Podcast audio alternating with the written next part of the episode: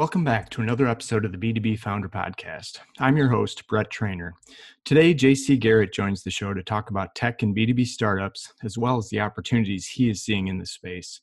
Through Farshore Partners, he has helped develop, launch, and scale over 250 growth startups, which have gone on to raise over a billion dollars in financing. JC is an advocate for defining the role of technology in any venture.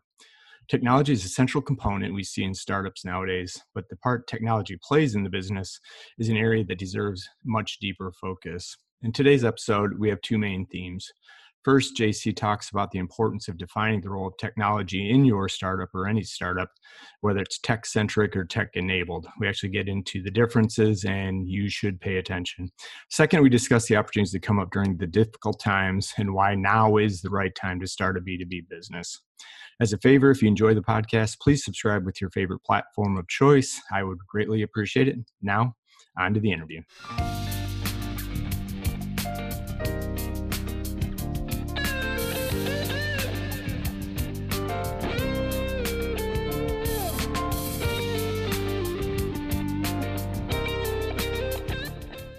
Good morning, JC. Welcome to the podcast. Thanks so much for having me, Brett. Pleasure to be here. Uh, no, it's my pleasure. Definitely been looking forward to this episode. Uh, you, you and I were talking offline a little bit. Really, the first time on the podcast I've had somebody come on to talk about tech and the role in B2B and you know your take on it being in it for a little bit of time now and we'll get into how long. But before we dive in, why don't you give the audience a little bit of your, your background and, and what you're working on today? Yeah, absolutely. So I'll try to give a, a Reader's Digest version, not the, the long-winded version. So I kind of focus on entrepreneurship. You know, most of the time that I spend professionally right now, in some shape, form, or fashion, is in working with entrepreneurs and startups. You know, really ranging all stages from kind of your pre-seed ideation stage into that validation or kind of post-revenue stage, all the way into there that growth or acquisition or exit stage. Just focusing on being a mentor, being a coach, being an advisor. My background, just really quickly, is I uh, went and got an MBA from Pepperdine University after working in nonprofit management for a couple years because I'm a capitalist. And uh, while I was there, I uh, thought I was going to be a management consultant, but ended up taking a business plan writing class almost by accident. Fell in love with entrepreneurship. Actually, had an opportunity through that class to start advising and consulting an entrepreneur on how to go out and fundraise. And so, helping them create a pitch deck and a business plan, how to target the right angel, the right VCs to go out and capitalize their venture, launch their venture and commercialize it and just fell in love with it. And so while I was in business school and for a period after that really started a trajectory for me, consulting and coaching entrepreneurs, helping them go out and do all the fundamental things they needed to launch their venture. And what was interesting in doing that over a couple dozen different startups, ranging from an organic fish farm in the Philippines to kind of XYZ digital company, is I noticed that technology was this really recurring theme. In some cases, technology was kind of the central component of the business they were launching. And in other cases, they were using technology to scale operations and grow. I had no technology background whatsoever, still am not a coder to this day. But I knew in order to be a more well rounded mentor and consultant, I needed to learn about technology. So I left business school or graduated business school and set out to become a technologist as well. Not a coder, but really learning how to balance business and technology strategy. That started with me joining a B2B startup back in Chicago, here where I'm at now, running operations and strategy and sales. And then I met my now business partner, Nick. And together we have launched and been growing our two companies, Farshore and Dashfire, ever since then. And just really quickly, Farshore is a technology services agency. We specialize in working with enterprises at all stages, but primarily startups. We've helped launch about 250 new ventures since we've been doing this. They've raised over a billion dollars in venture capital financing graduated from all the top accelerators like Techstars, Y Combinator, 500 Startups. And basically, we help them invest in software and technology, industry agnostic, sector agnostic, usually pre or post seed, so kind of that early stage intersection, and then continue to work with them. Got a couple hundred full time folks who uh, help on mobile tech, web tech, graphic design, software architecture, digital marketing. And then our sister company, Dashfire, was basically born out of our background in working with startups, mentoring them, coaching them, and actually investing in them. So Dashfire is our investment and our advisory arm, where certain startups that we work with on the Farshore side will participate as advisors and investors. So most of our time is focused on those two things right now.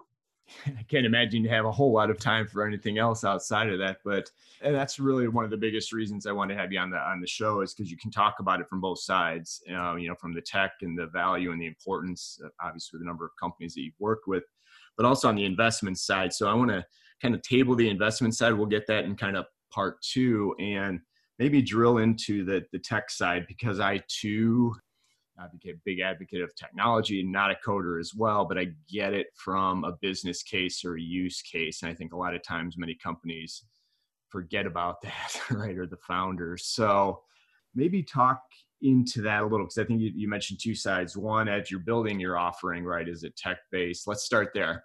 So with the startups you work with, and let's use the last two or three years because I think five years, you know, we can get into how the, the industry's changed. But what is your kind of recommendation? I'm a founder, B2B founder. I'm thinking about starting a company. Do you lead with tech? Do you lead with services? What's what's kind of your recommendation to, to folks thinking about it or have already in it now maybe needing to pivot?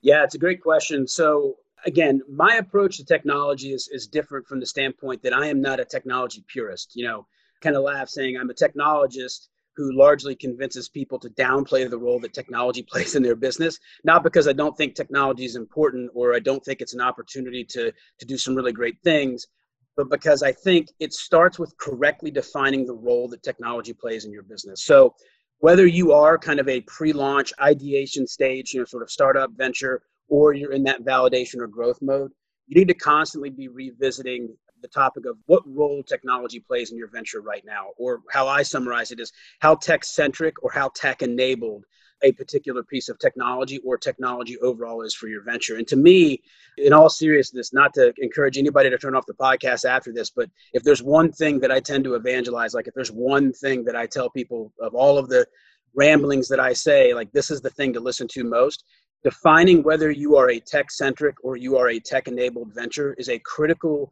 definition to get right and it's something that you're constantly going to have to revisit so the answer to that question am i tech centric or tech enabled may be one answer at the beginning of your venture versus other cycles of your venture so but it does start with that and so basically at, at a high level tech centricity is when you are trying to generate enterprise value, which should be the goal of every startup, right? Beyond any social mission or anything like that, we are all trying to generate enterprise value for ourselves as investors and for other investors in the cap right. table and for other stakeholders. So, in wanting to grow enterprise value, tech centricity means that the enterprise value that you're growing or you're appreciating is typically the product itself. It is the technology that you're investing in. That will typically drive you down one strategic product development pathway that will guide you more towards one implementation and commercialization solution versus the alternative being tech enabled. And tech enabled is where the technology that you're building is not representative or directly relating to your enterprise value. It's a tool that you use to go out and acquire that enterprise value or scale that enterprise value. So, you know, think of a company like Microsoft who's developing a solution like Microsoft Excel, highly tech-centric product. That is the enterprise value that they're offering. And then you think of like a Shopify or a Magento or one of these e-commerce platforms. You know, you're not using or investing in that to actually be the enterprise value of your venture you're investing in that to acquire the enterprise value or deliver the enterprise value of your venture. So that's the critical starting point that I recommend all startups look at now and at any sequence that they're in in the future is am I tech centric or am I tech enabled and how does that impact my, my implementation strategy? Yeah, that's such great advice and you know well articulated. I tend to oversimplify that quite a bit of, you know, the tech I think you know I'd love to get your perspective. Is do you think there's a right or wrong? Is there a one A or one B? Or is it really the, the value that you're going to provide to the end customers or the problem you're solving for those end customers is, is the path that you should be looking for? And i'm just curious from your your vantage point because i think with the tech centric the way tech is evolving and how quickly it is to copy if you don't have something outside of that you're going to run into some trouble but you're in the heart and the fire of this so educate me. What what's your thoughts between the two and you know what's what's your recommendation to entrepreneurs? Yeah it's a fascinating question brett. So uh, i'm going to talk out of both sides of my mouth for a moment but i'll try to connect the dots here in a minute. It is both right and wrong and absolutely not right and wrong. And so what i mean by that is that there is not one preferred position or the other right tech centricity in and of itself offers advantages and disadvantages. Tech enablement offers advantages and disadvantages. So it's not so much that you know like in the b2b space especially that you must be more tech centric or that you should seek tech centricity or avoid tech centricity it's really more about understanding your dynamic position in the marketplace relative to competitors and relative to the value that you're adding. Alternatively where it is important is is having having clarity. Like you must define it. Now it is more of a scale rather than kind of a binary you are tech centric and you are tech enabled you can actually do an evaluation and, we'll, and i'll do this with certain entrepreneurs that we're working with or that i'm mentoring where you can go on a feature to feature basis eh, or kind of value proposition to value proposition basis and say is this piece of what i'm offering more tech centric or more tech enabled and that's really for more kind of progressed you know kind of later stage down cycle startups that are in validation or growth mode where it's not as easy to kind of paint with that broad brush of tech centricity, tech enablement, and you kind of have to go feature to feature. So there, I will say this: a lot of entrepreneurs that I talk to, they are compelled, sometimes just themselves, maybe being less technical founders or non-technical founders, even if they're technical, maybe they feel compelled to want to be more tech-centric than they are. What I can tell you with absolute certainty is, is that the power starts with having that definition in place but tech enabled ventures are just as successful, just as scalable, and just as fundable as tech centric businesses. Generally speaking, if there's an opportunity to internalize tech and create some moat and some barrier, that's great. But don't feel compelled or forced to seek that tech centricity. Most of the ventures that we've worked with successfully as investors, as service providers, partners, et cetera, have been more on the tech enabled side or more of their architecture is tech enabled. So it is and on the one hand, absolutely not important to be one or the other, but it is important to know which of the other you are. Yeah, no, that makes sense. And again, I there is no black or white. It, it, it's kind of the sliding scale, and I do think you know some of my advice to to founders is if is to blend it right. I mean, if you've got a great new technology offering that's different and but to defend it you're going to have to build services around that or some other way. So i think to your point and i'll be much much less articulate about it is you know that i think it's a, to balance and it's either one you're going to lean one side or the other. So you've come up with a new technology. How is it you're going to defend that with other services or other offerings and then the flip side if you're supporting a technology right then you still need to have that play the I don't want to say the central role in it, but just understand the the value. To you know, to your point, I think you're spot on. Is there is no one right answer, and two, don't go to the either extreme. Find that that happy medium. Is that a, a fair way to summarize it? 100% yeah and again i find this to be especially true with non or less technical founders and i get it. I have tried to for my entire professional career really overcomplicate technology. Technology is is obviously complex but brett you hit the nail on the head. It is and and this is just the truth of it from someone deeply entrenched in the industry. It is becoming more and more skilled labor. It's highly commoditized and that's okay. Again it doesn't mean that technology is not a tool it's not an asset it just means that when you are less familiar with how to hold a hammer, you probably put the hammer on a certain pedestal. But to a carpenter who's using it every day, they have a different interpretation of what that tool is. So, especially people who aren't as compelled or familiar with technology, they tend to want to overemphasize. Like when you talk about like overdeveloping an MVP, a minimum viable product, it's right. the less technical founders or the non-technical founders who tend to overdevelop, which you would think overdevelop in the standpoint of like adding too many features and trying to do too much and you would think it would be somebody with a technology background because again they have this experience. They know what it can do. But no it's it's when people feel like they're distant from it that they feel compelled to move towards it. Don't force yourself into becoming something you're not. Finding that happy medium and then constantly revisiting what that medium is and recalibrating is critical because that role technology plays will and should change at various cycles of your venture. Yeah no it's such good advice. And uh, you know, another piece i always offer to super technical founders is you know find somebody that understands the business case and the use case from the buyer's perspective because you know too often these guys are really smart they know the technology inside and out but nobody cares about the features and the benefits right? It comes back to what problem are you solving for me? And you know may, i may be interested in how you do it if it's different and it's going to be less expensive than somebody else is doing it but don't lead with it. Don't lead with the tech. You know, like a lot of AI and ML companies right now, will lead with that. But again, the, the customer doesn't necessarily care. Maybe some super techie buyer would, but the 98% of your audience that you're selling to, they just want to know how you're going to solve that problem, right? So again, that's my non-technical advisory services to the to those folks who are technical is find somebody that understands the the business case. You're 100% spot on. I mean, it's so funny, especially with your audience in this B2B world, Brett. It boils down to buying centers. It boils down to identifying that decisioning pathway for buying something. And so many entrepreneurs tend to focus on product efficacy right out of the gate. They, they want to efficate their solution. They, they want to say, this is why this is so great and it's so powerful. Look at all of these bells and whistles.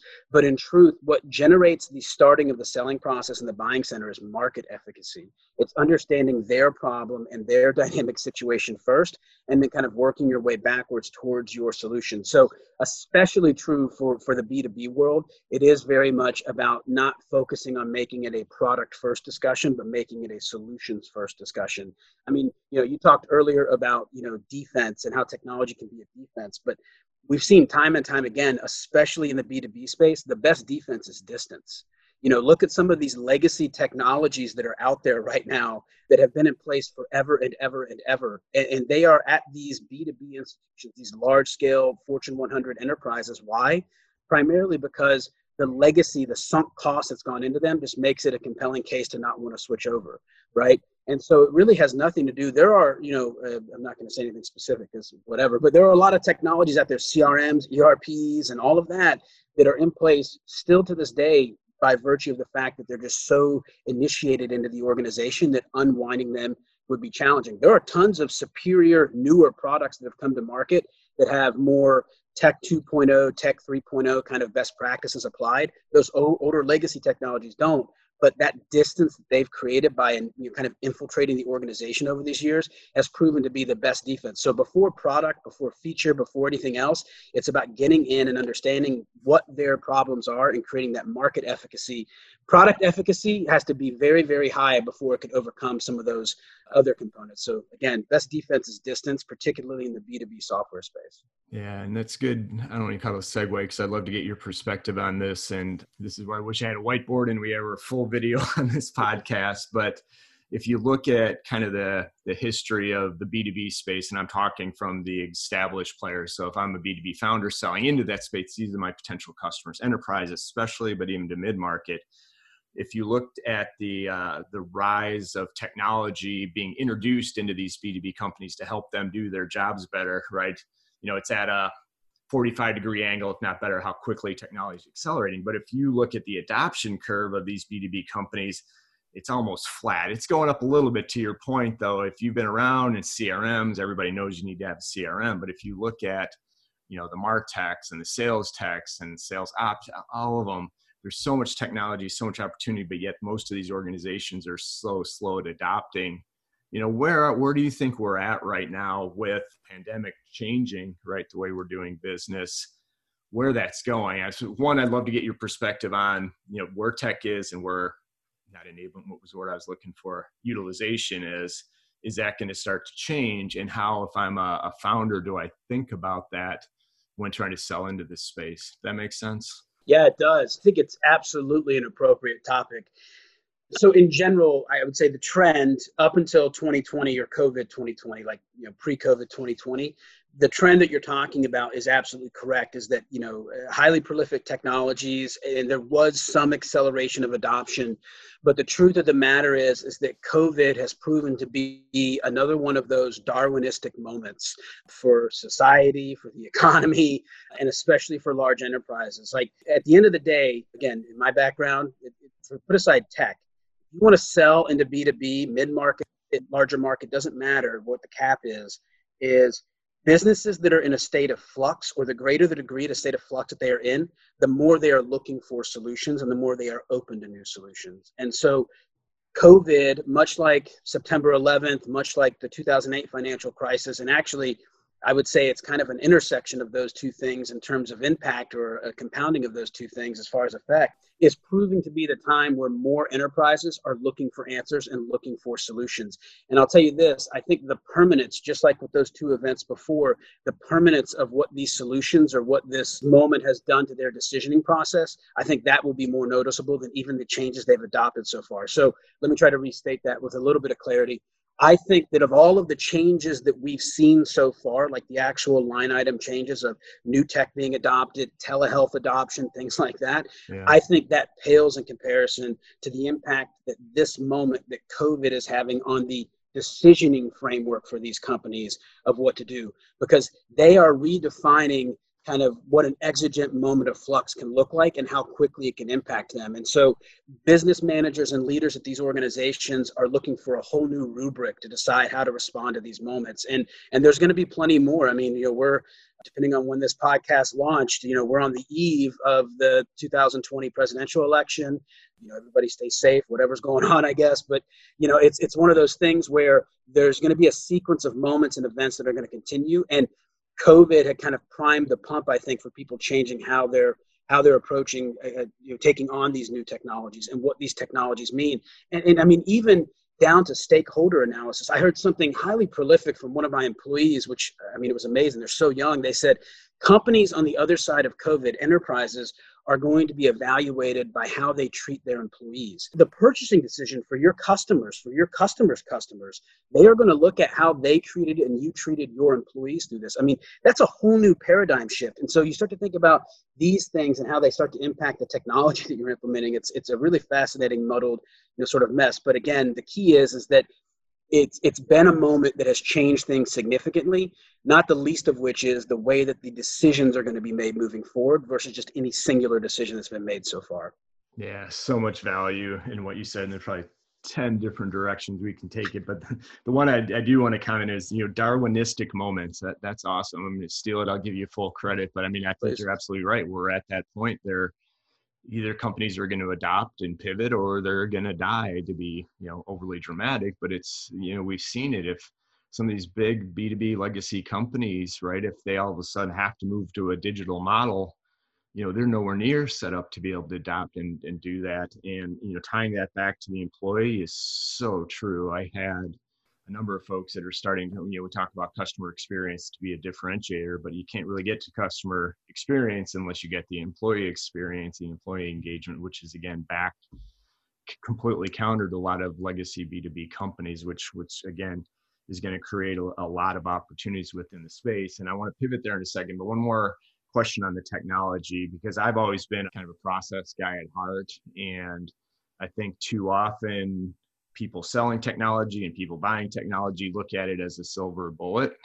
When in fact man I, my, I encourage anybody that's that's selling tech have a process solution to go with it. If you don't do it yourself find somebody to partner that can help these companies change their processes because you may have the greatest you know that can help with that technology adoption curve. You can do all these things but if they can't adapt their internal processes to it you're going to be set up for failure. So before we move to why we think this probably is the greatest time to, to start a business, let's maybe tie off on the execution piece with, I'd love to get your perspective on, on the process piece, both buyer and seller. Yeah, it's a great question. It's something that I know for, for Farshore and Dashfire, but also for the companies we work with, we institute what I would say is this: is that there are, in my experience, three stages of sales, and and the more progressive you get down these stages, the more I think we align towards that that disruptability that you're talking about. So you have direct sales, you know, which is essentially somebody is very hyper aware of what they're looking for, the, the, the value that they need, even the solution itself, the problem they solve, and they're looking for a direct purchase. You know, somebody goes into a restaurant and they're hungry for a cheeseburger. You sell cheeseburgers and they buy a cheeseburger. Great the second is consultative sales. It's probably what we're all most familiar with. That's where somebody has a problem, but they don't have a clarified need yet to what that problem is. And so you have a series of tools, solutions, services, and they want you to contextualize your solution with that specific problem, right? Highly consultative. Again, you go into a restaurant, you say, Hey, I'm hungry. What's good? And then maybe the waiter or bartender asks you, What do you like? How hungry are you? What did you eat last? And then they'll make a recommendation from something that's on their menu. And then the third, and this is probably the least volumistic as far as opportunity, but the most opportunistic as far as outcome is what I call disruptive selling.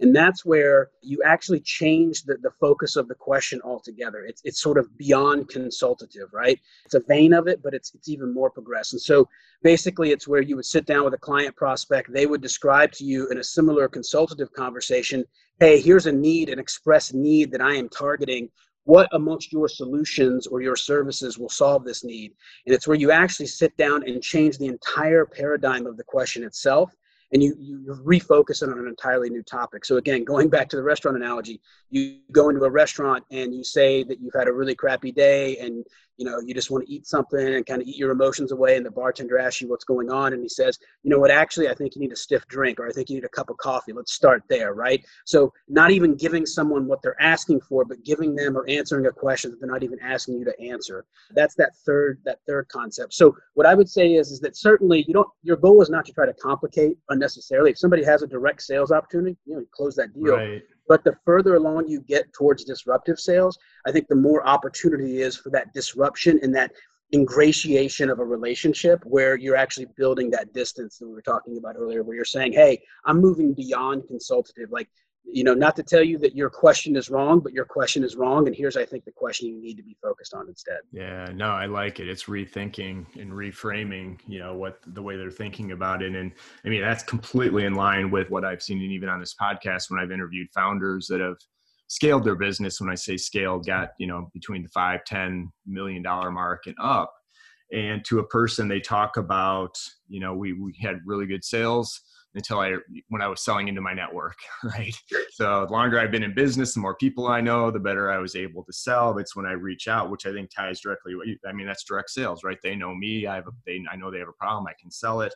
Consultative, they have a problem, but they may not know you. You need to work through that and establish. It Gets a little more difficult. But then the third is don't know you, don't know they have a problem necessarily, or don't know what that problem is but you're right that's where the greatest scale can come from is if you can cross that chasm if if you will. So you know such good advice and again i think thinking about it from the pick a lot of time founders are doing the sales themselves in the early days and they're not thinking about you know the 2.0 or 3.0 but it's really important to start thinking about that early because as long as the founders in the middle of the sales process you're never going to scale your business. There may be an exception in there but i haven't seen it. I don't i'm guessing you probably haven't seen it all that often if ever as well. So just have a plan. You got to get the sales early but thinking about as, as you're building it makes makes a great a lot of sense. So awesome. So i do want to transition because you are investing in companies you're advising companies. So let's talk about you know let's just see the the transition in the b2b startup space just in the last couple of years and where you're at now. And we were talking offline that i think we both agree this is one of the best times ever to to kind of start a business. So so let's just go back a couple years and you know to where we are today from an investment standpoint or if i'm somebody thinking about starting a business you know why is now a good time? Yeah great question. So couple reasons, and I'll talk more broadly, and then I'll talk at the end, kind of more specifically around COVID and this moment that we're in. Rewind briefly, just a little bit further back to 2008, 2009, 2010.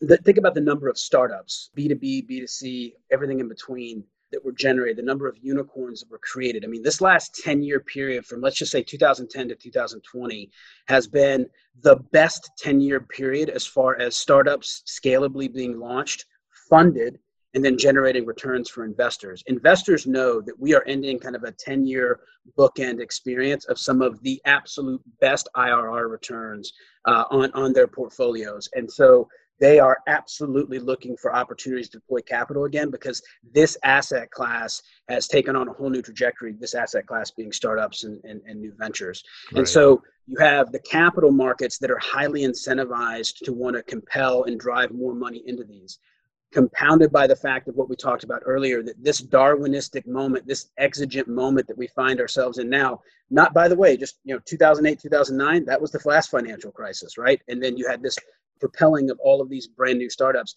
The right investors are, are out there looking at this moment similarly and saying it's actually that maybe on a multiple effect, right? There's actually a multiple effect. So why do these moments, like why does the economy, why do challenges in the global economy, why do they compel entrepreneurship so much? Well, you think about it, there's always a strong correlation to the number of startups generated relative to the unemployment rate, right? right. Because more unemployment there is, the more people are now finding themselves with an opportunity to go out and and seek entrepreneurship as a legitimate pathway for generating their own income, right? To actually make money, to actually put food on the table. Plus, you have people who were you know entrenched in certain careers at big companies, highly capable entrepreneurs, but always had the comfort of that paycheck and that right. 401k and everything. And now, now they find themselves these really highly intelligent highly capable people you know facing either being unemployed or just saying hey i only have one life to live. Like, this is my opportunity. So you see these times these moments where people look for new opportunities. They force themselves to kind of evolve. You know and the numbers show that these moments will drive entrepreneurship and entrepreneurial traction unlike any other. Just to throw some stats at you i'm going to, I'm going to read them just so i don't mess them up from March to May of this year, in 2020, there were about 23 million jobs lost in the United States. Now, since then, and again, put aside politics for a second, I think reasonably we could say about 11 to 12 million of those jobs have been recouped so far. So, again, politics aside, about half, depending on how you count it. From May to June, that period of time, there were 930,000 new businesses started, right? Which is a slight increase from the same quarter 2019. So it's still kind of showing that improvement, right? So I think it went up, you know, whatever it was, 12 or 15 percent. But from July to September, and this is the really compelling stat, from July to September, over 1.4 million startups were generated in the United States. 1.4 million startups, right? That blows away any any trajectory, any four month period that we ever have on record. The, the most recent one, I think the highest one before that was 2018. I can't remember which quarter. And this is like 70% higher than the most recent kind of benchmark that was set wow. as far as number of new startups created. So to say that moments in time create compelling volumes of opportunities, because that's what we're talking about. I mean, in order to create a high volume of unicorn businesses, we need a high number of businesses started. We need a lot of people engaging in entrepreneurship.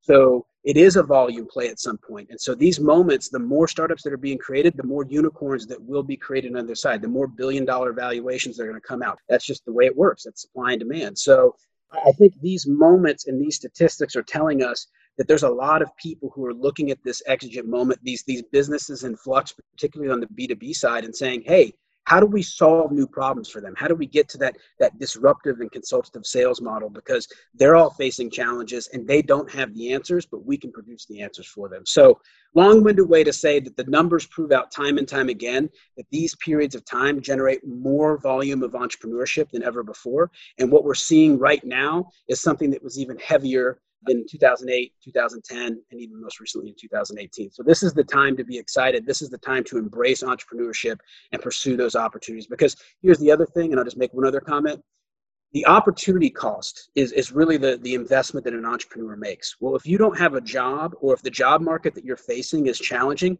then the opportunity cost has never been lower, but the opportunity has also never been higher. So you have these dynamic shifts of the ceiling of opportunity getting higher for entrepreneurship and the opportunity cost or the floor for it being higher and higher. Yes. So both of them are, are graduating kind of in tandem versus kind of separating further. Yeah, no, 100% agree. And that's staggering, that stat. But I guess I'm, I'm not surprised because you're right. The opportunity cost is huge. And there's, you know, a lot of the really good B2B founders came from a corporate role where they just couldn't get their problem solved. So, like, I can solve it, right? Which, which makes sense. And just to even reinforce and take it more specifically to the B2B opportunity. I had the general partner from DNX Ventures on, and they had recently closed a $315 million fund that's investing in nothing but B2B early stage companies. So not only did they see the value in this space, but to close that many dollars and to close it during COVID means that even the investor side understands where, where the opportunity is. And you know that's definitely one thing i encourage you know these these startup founders is in the b2b world we kind of talked about how these legacy older companies so if, if and just give perspective so a b2b company started call it 20 years ago it's probably even closer to 15 you know it was not built to sell in what i would call the modern day it's right 2020 it's not built they're not driven on digital. A lot of it's, you know, very much siloed. There's not a cohesion between, you know, the the buyer enablement process and the customer enablement. Everything is more internally focused, marketing, sales, blah, blah, blah. So look at those opportunities that are out there. Find some industries. Manufacturing is a good one. Distribution. Now Amazon's gotten into it. They've really pushed the digital transformation aspect. But you know, a lot of these companies aren't going to be able to pivot. So if you can be more nimble, more flexible, build a different go-to-market model, you're going to win just because of you know the current customers aren't going to care. They want their problem solved cheaper, faster and you know they don't care if it's you've been doing business for 50 years or or six months. So you know, just echoing and reinforcing from a different maybe angle of what you've been saying about the opportunity i'm 100% with you on that. Absolutely. Yeah i mean it's it's an exciting time. I mean there's a lot going on. I think we all stared down the barrel of covid and didn't know what the hell to expect and personally, societally, everything going on. But the reality is, separate from all of that for a moment, the right people, I think, have been focused on this as, as an opportunity from an economic standpoint and from a B2B standpoint. That, that business as we knew it before was going to change significantly. Think about going to an airport before 9 11 versus now in perpetuity after. And that type of impact, that type of physical change, process change is happening not at one, but many, many, many industries right now. And so this is that opportunity to compel people to create problems or to create solutions that solve problems for the market that you're talking about. And so identifying where those opportunities are is, is kind of the only nuanced part at this point. And most people, like you said, in the B2B space, they're typically bringing their direct experience to bear and saying, God, I've, I've lived this problem before. I've got a high degree of authenticity in creating that market efficacy. Now I'm going to go out and, and actually pursue this opportunity uh, full bore. Yeah, I'm, I'm the perfect case study for it because you know, it's been a couple of years in management consulting, you know, screaming at the top of the mountain, man, you guys got to think differently. Digital transformation's coming. And it was really hard unless you got to the C suite and specifically a CEO, maybe a CFO to say, hey, this is why it's going to change. And unless there was a major reason compelling them to change, it was going to be just, we're going to continue to optimize. So that's why I moved back into the startup space and say, hey, how do I help start and create companies with the right platforms that can take advantage of the technologies and, and deliver it. So, like I said, I think we have a shared enthusiasm for for where the world is going to come, and you know, definitely going to be some difficult times, and we'll have to go through the transition. But yeah, so before I, I get to my final two questions, I want to be respectful of your time. Anything else that we we didn't cover in this that you think you know the audience should be thinking about, either from a technology or a startup or any other words of wisdom? Oh my gosh, there's so much I could say. Here's the one thing I would say. Number one, everybody who's listening to this podcast is taking a great first step by listening to it. You know, Brett, you and I had the chance to serve on a, a uh, panel together I was so impressed with what you were bringing to the table. Not to say like even I was impressed, but I find myself taking notes when you talk, and I have quite a bit of experience in the startup space. So, want to encourage your your listeners to continue to invest in this podcast and take this journey with you because I can tell you we need more people like you in the startup ecosystem investing their time back into it. So, I guess I would just say that as much as this has been valuable for you and, and hopefully for your audience, like it's, it's valuable for me as well, because we are at an intersection of opportunity. And, and I, I'm excited to kind of have other exciting people in the foxhole with me as, as we kind of explore this. But, but no, I mean, overall, listen, everybody remember that if you're start just starting out or if you're way into the venture right now, Remember that you are an investor as much as you are a founder, as much as you are an operator. Make sure you're thinking about your exit. Make sure you're thinking about where you want to take this venture. But you know, when it comes to technology, like I said earlier, defining that role early on and constantly revisiting that definition is should be your true north. It should be your true north as far as product development. But if you keep that in mind and keep listening to great folks like Brett, I think you're going to be just fine, and and I think you're gonna you're gonna succeed. I appreciate those are very kind words. And like I said, I, I, like I said, we haven't known each other a long time, but definitely had some shared beliefs and philosophies. And you know, used to be called the resistance, but now we're like like out in front saying, "Hey, man, there's opportunity out here if if you want to go get it." So I'm 100% with you. So in closing, one of the questions, the second to last, I always like to ask, what's next for you? Is we're we're heading out of 2020 into 2021. Is there anything specific you're focused on? What's top of mind for you right now? Yeah, it's a great question. You know, just a couple quick things. So, you know, we've got a global workforce. We've got a couple hundred full-time employees. So, you know, obviously, just continue to be thoughtful and aware of of the impact that COVID is playing on them you know, both here domestically, but we also have a, a, global team in the EU and India as well. So obviously, you know, a big part of my day is focused in thinking about the impact this is having on their lives because, you know, really we've built this venture as a family. We never took external capital. We just sort of grew it uh, by reinvesting in ourselves, and that includes reinvesting in our employees. So my focus is on them and making sure that they're taken care of. And then as an extension of that, thinking of uh, the, the startups that we work with. You know, we treat our employees and our, our clients as partners first, as we say. And so making sure that they are continue to be equipped from a mentorship, advice, and coaching standpoint for everything that they need.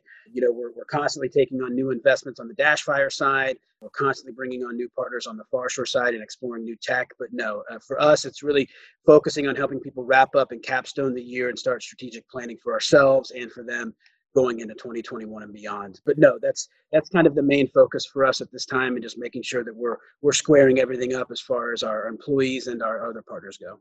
No, that's awesome. I think it's so important. You're right. The time of uncertainty, all the changes, you know, get the the people first aspect of it. I think makes makes a lot of sense. So, and we'll have to have you back maybe the uh, Q1 or Q2 of next year just to touch base post election. Let's get an update on the on the B2B state. And the final question I have for you, which again I ask everybody, is you know what is one thing you would highly recommend, and that could be you know either professional or or personal.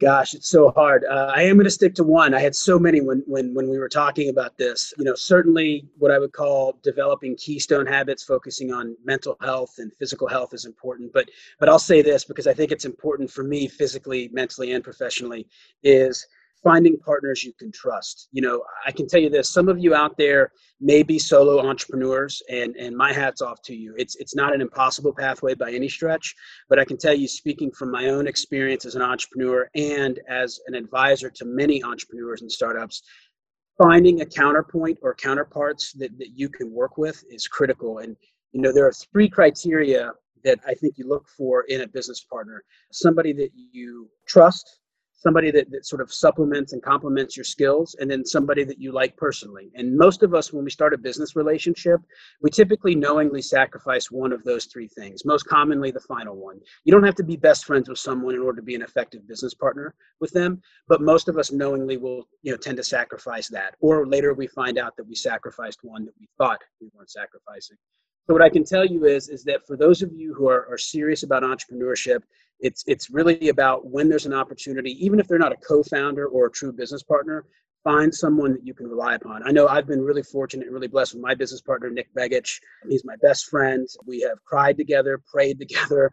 We have gone through the entire trajectory of emotionality together. We've celebrated together. But at the end of the day, you know, I, have been blessed. I feel that I found somebody who checks all three of those boxes for me all these years later. And so what I would encourage all of you from a mental health, from a from a professional success standpoint, even if they're not your co-founder or your business partner, find someone that you can confide in find a mentor talk to brett talk to me talk to someone who can be that for you even through proximity because it's going to make regardless of the industry regardless of technology regardless of where you're at from an operational standpoint it's going to make your degree of success and your degree of happiness much higher. So find an effective partner find someone you can rely upon and find someone that can take this journey with you on some scale because it'll make the end reward all the richer yeah, that's awesome. It's such a good advice. You know, I hadn't even thought about that, but you're right. But I do think we do sacrifice one of those three trust, complement, or or like. And you know, the one that I've I'm really not wavering on anymore, maybe just because I'm older, is the like aspect. Right, I've got kind of the no asshole policies. Right, right. Your life's too short. You know, either work, personal, and if you just don't like them or they're not a good person, now is not the uh, get away sooner rather than later. I think in the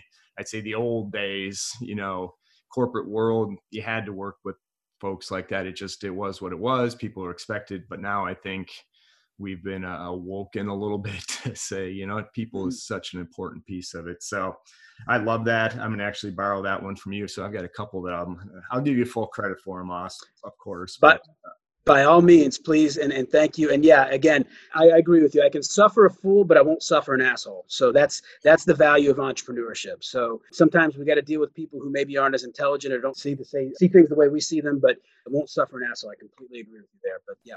It's a perfect way to end. And so I'm sure there's going to be folks that want to follow up with you, learn more about you. What's the best place for for people to connect with you?